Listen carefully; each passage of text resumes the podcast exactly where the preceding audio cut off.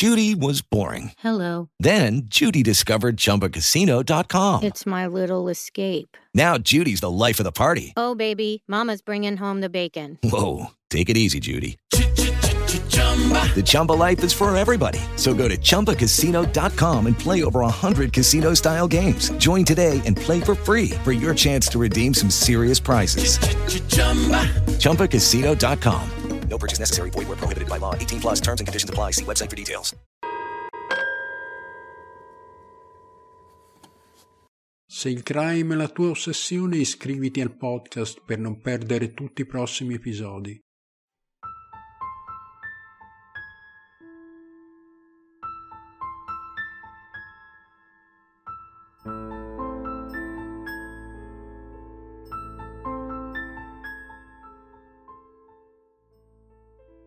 Lago Bodom, Finlandia 1960. Il bellissimo lago Bodom si trova vicino alla città meridionale di Espoo. Tra giugno e agosto, a queste latitudini, il sole non tramonta mai e le temperature salgono. I finlandesi di tutte le età affollano il lago per festeggiare l'arrivo dell'estate e la fine del lungo e gelido inverno.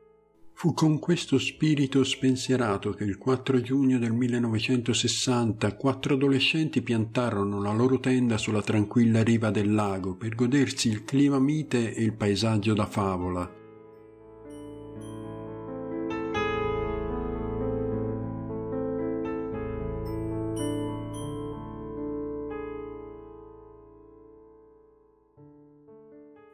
Maila Irmeli Björklund e Ania Tulikki-Maki, entrambe 15 anni, e i loro fidanzati Seppo Antero Boisman e Nils Wilhelm Gustafsson, entrambi 18 anni, avevano programmato una serata di pesca e campeggio. Dopo aver guidato le loro motociclette fino al lago Bodom dalla loro città natale di Vanta, gli adolescenti hanno scelto un posto all'ombra di betulla lungo l'idilliaca baia finlandese. Trascorsero la serata chiacchierando amabilmente, nuotando e pescando, poi a tarda sera, stanchi e soddisfatti, si misero a dormire e si augurarono buonanotte. Quella però tutto sarebbe stata fuorché una buonanotte.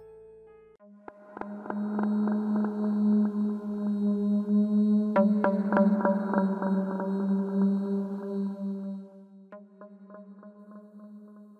le quattro e le sei, mentre gli adolescenti dormivano all'interno della loro tenda, vennero brutalmente aggrediti.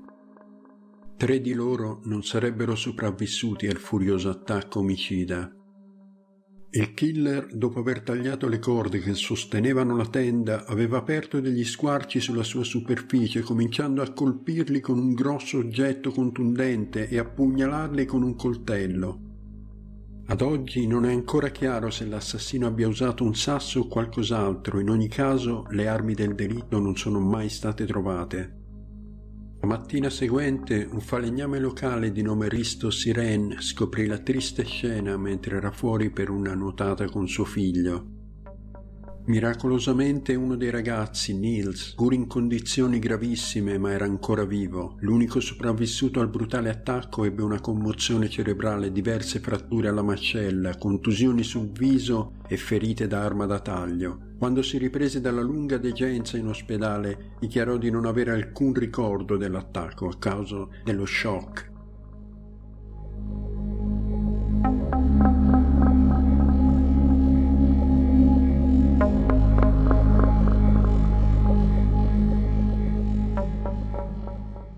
Il mio ultimo ricordo è di quando andammo a letto e ci augurammo la buonanotte. Dopodiché non ricordo se era mercoledì o giovedì quando mi sono svegliato, affermò nel corso di un'intervista. Di tutte le vittime, la ragazza di Nils, Maila, subì le ferite più brutali. Venne trovata sdraiata dentro la tenda con la biancheria intima rimossa e aveva subito molte più coltellate rispetto alle altre. Molte delle ferite d'arma da taglio sul corpo della ragazza erano state inflitte post mortem, la maggior parte nella zona del collo. Sopralluogo fatto sulla scena del crimine rivelò che l'assassino non era entrato nella tenda, ma aveva aggredito gli adolescenti dall'esterno mentre dormivano. La tenda presentava almeno 25 tagli, diversi oggetti appartenenti ai ragazzi sembravano essere stati rubati, tra cui un portafoglio e capi di abbigliamento, comprese le scarpe di Niels. Stranamente le chiavi delle motociclette delle vittime furono prese, ma le moto erano parcheggiate dove i ragazzi le avevano lasciate. A circa 800 metri dalla scena del crimine furono trovati molti di questi oggetti, comprese le scarpe di Niels, che erano parzialmente nascoste. Di fronte alla tenda distrutta c'era una serie di impronte insanguinate che corrispondevano alle scarpe di Nils, il che faceva pensare che l'assassino fosse fuggito dalla scena mentre le indossava. Qualche tempo dopo, due ragazzi che stavano facendo birdwatching vicino alla scena del crimine si fecero avanti per dire alla polizia che avevano visto un uomo dai capelli biondi allontanarsi dalla scena del crimine.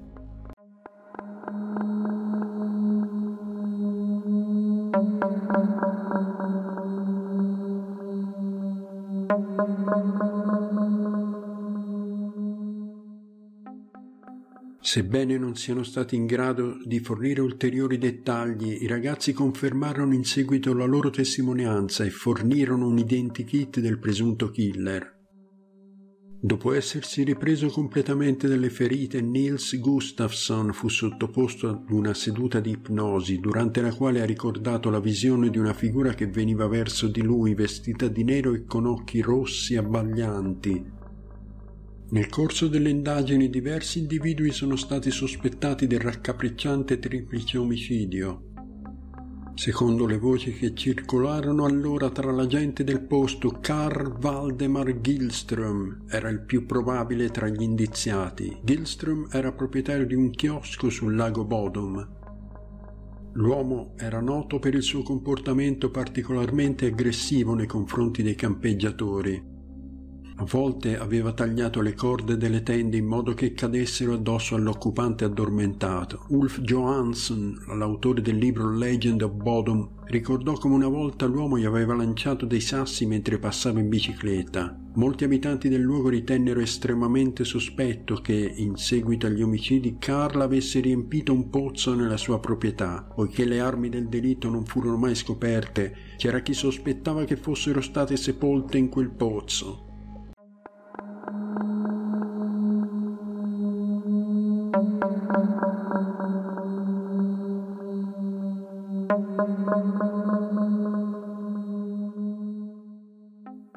Nel 1969 Carl annegò nel lago Bodom, non era mai stato ufficialmente indagato per gli omicidi. Sua moglie gli aveva fornito un alibi apparentemente di ferro, sostenendo che al momento del fatto si trovava con lei a letto addormentato.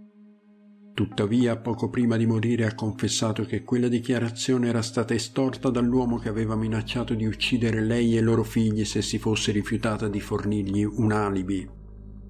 Un altro dei principali sospettati durante le indagini della polizia finlandese fu una presunta spia del KGB di nome Hans Assmann che una volta affermò di aver prestato servizio come guardia ad Auschwitz il giorno dopo gli omicidi Hans fu ricoverato all'ospedale chirurgico di Helsinki. Le infermiere lo ricordavano per il suo aspetto scapigliato e per le sue unghie nere e i suoi vestiti macchiati di una sostanza rossa. I medici che lo visitarono quel pomeriggio erano fermamente convinti che le macchie rosse sui suoi vestiti fossero sangue.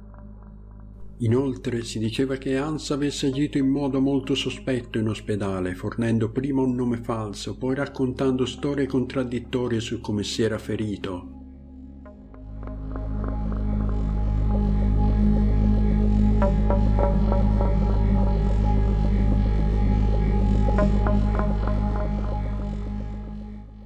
Dopo che la descrizione del sospetto dai capelli biondi segnalato dai giovani birdwatchers fu resa pubblica, Hans si tagliò le ciocche bionde. Inoltre si diceva che i suoi vestiti corrispondessero a quelli indossati dall'elusivo uomo dell'identikit.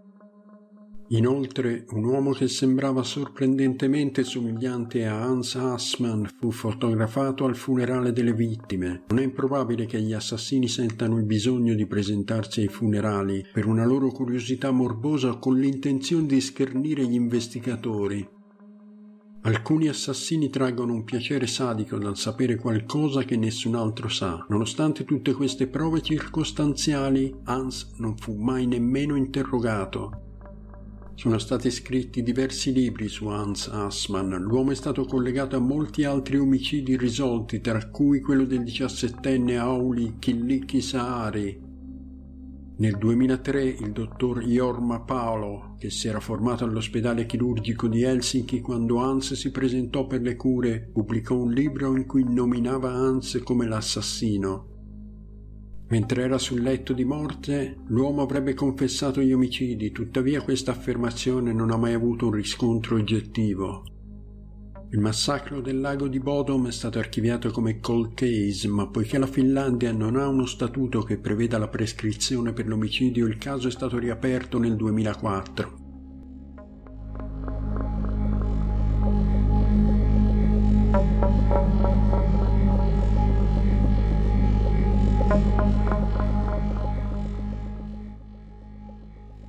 L'unico sopravvissuto, Nils Gustafsson, ora sposato con due figli adulti, è stato arrestato perché sospettato di aver commesso lui gli omicidi. Gli investigatori hanno affermato che la mascella rotta che aveva subito durante l'attacco, secondo loro, era il risultato di una lite con Seppo, il suo migliore amico. Ora invece credevano che Nils avesse ucciso gli altri tre e modificato la scena del crimine, infliggendosi ferite da coltello e traumi violenti per far credere agli investigatori di essere stato vittima anche lui dell'attacco. Gli investigatori hanno annunciato di aver scoperto una prova chiave che avrebbe legato Nils agli omicidi, il test del DNA effettuato sulle scarpe non indossate da Nils al momento dell'attacco che hanno rivelato tracce del sangue delle vittime. Nel corso del processo la difesa di Niels ha sostenuto che le nuove prove del DNA non dimostravano che lui fosse colpevole degli omicidi. Sostenevano inoltre che l'assassino avrebbe potuto facilmente rubare e indossare le sue scarpe, insieme a molti altri capi di abbigliamento che erano stati sottratti. L'accusa ha confutato queste argomentazioni affermando che Nils aveva commesso gli omicidi e poi aveva cercato di nascondere le sue scarpe nel tentativo di depistare le indagini.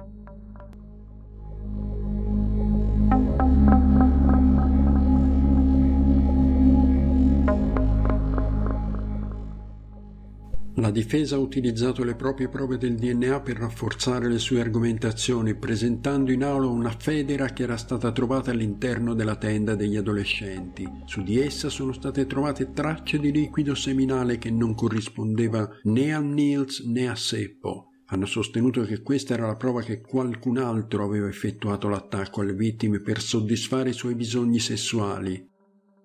Il fatto che il sangue di Nils sia stato trovato dentro la tenda indicava che anche lui era stato all'interno durante l'attacco omicida. Questo ha deposto a favore di Nils durante il processo. Sia la difesa che l'accusa hanno interpellato alcuni esperti che hanno rilasciato dichiarazioni contrastanti riguardo alle ferite che Nils aveva subito quella tragica notte. Lo specialista di neurologia Olli Tenovuo ha affermato che era molto plausibile che Nils avesse subito una perdita di memoria in seguito all'attacco. L'accusa ha invece chiamato a testimoniare il rispettato medico finlandese Eero Irvensalo che ha detto alla corte di ritenere che le ferite di Nils fossero state inferte con un pugno, non con un oggetto contundente. Queste fratture della mascella sono lesioni a bassa energia che non hanno richiesto grande violenza, ha affermato il dottore. L'accusa ha inoltre sostenuto che tali lesioni non erano abbastanza gravi da causare la perdita di memoria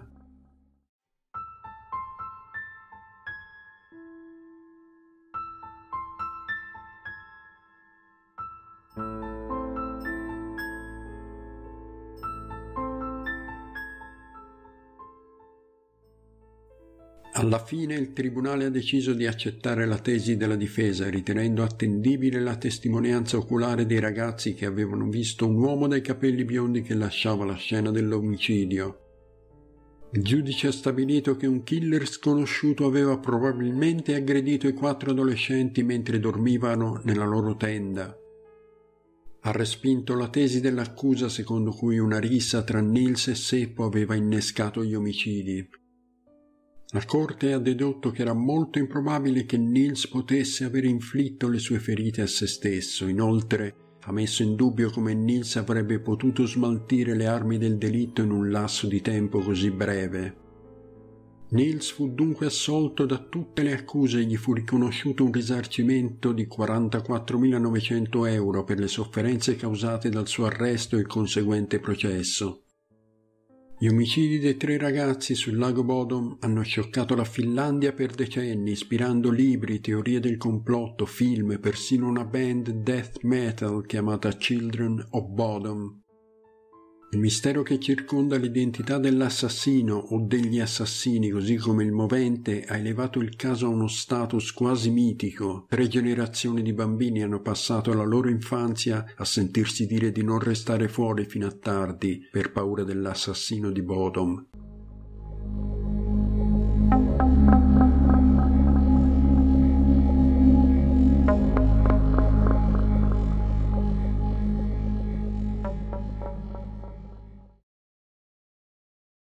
With the Lucky Land slots, you can get lucky just about anywhere. This is your captain speaking. Uh, we've got clear runway and the weather's fine, but we're just going to circle up here a while and uh, get lucky. No, no, nothing like that. It's just these cash prizes add up quick. So I suggest you sit back, keep your tray table upright, and start getting lucky. Play for free at LuckyLandSlots.com. Are you feeling lucky? No purchase necessary. Void where prohibited by law. 18 plus terms and conditions apply. See website for details.